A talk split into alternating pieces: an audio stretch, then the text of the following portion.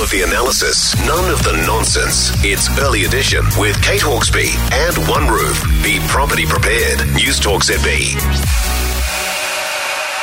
It is 14 past five, so a bad look for the emergency ho- uh, housing motels in Rotorua. It's been revealed one third of Rotorua's family harm call outs in a week are from these motels.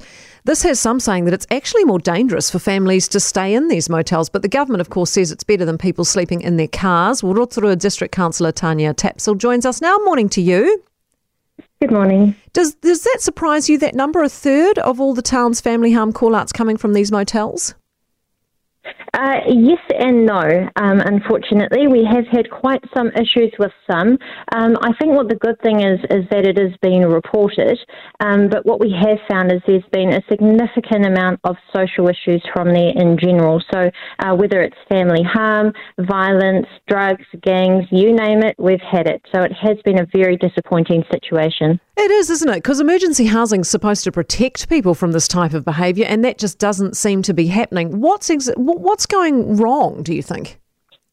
So there are two types um, of emergency housing. We have managed facilities, which are actually working really well. Those have our families and children in, wraparound social services, security, and then we have our unmanaged facilities, and those are the ones that are causing the problems. What those are are motels that are taking people off the street. So someone walks into MSD, says they doesn't ha- they don't have anywhere to stay for the night. They're given a voucher, and essentially they get to shop around and choose where they stay tonight. So um, it's those ones that are causing the issue. Exactly. It's a system that is um, very unmanaged, and uh, we have been, Council has been working alongside uh, the Ministry of Social Development, Ministry of Housing and Urban Development to make a better system. But, you know, we were told one year ago on this month that the, that we will end mixed use motels, that the government will find a better system. It's been a year, it's still happening, and as we can see by those statistics, one third of family harm call outs are coming from there. These are people, these are people and families that are really suffering and are probably already escaping domestic violence from wherever they've come from. So, yes, we do need to do better. That's unbelievably frustrating, Tanya. That must do your head in. I mean, what's MSD saying at the moment? If you're saying it's been a year, are you getting any feedback from them now? We've only just had feedback. So trust me, we've done all that we can. We've sent letter upon letter, tried to contact, and we've only just received a report from Ministry of Social Development that does confirm um, that. It, here's the other thing: one third of people in our emergency housing in Rotorua are actually from out of town.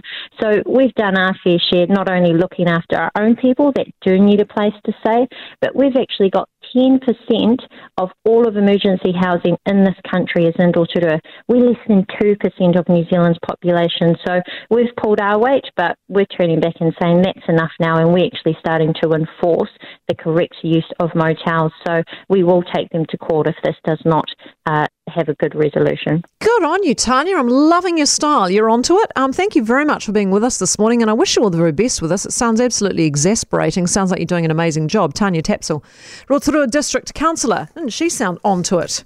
That's what you want to see in a councillor, don't you? Of hustle. Take them to court if we have to. Love it.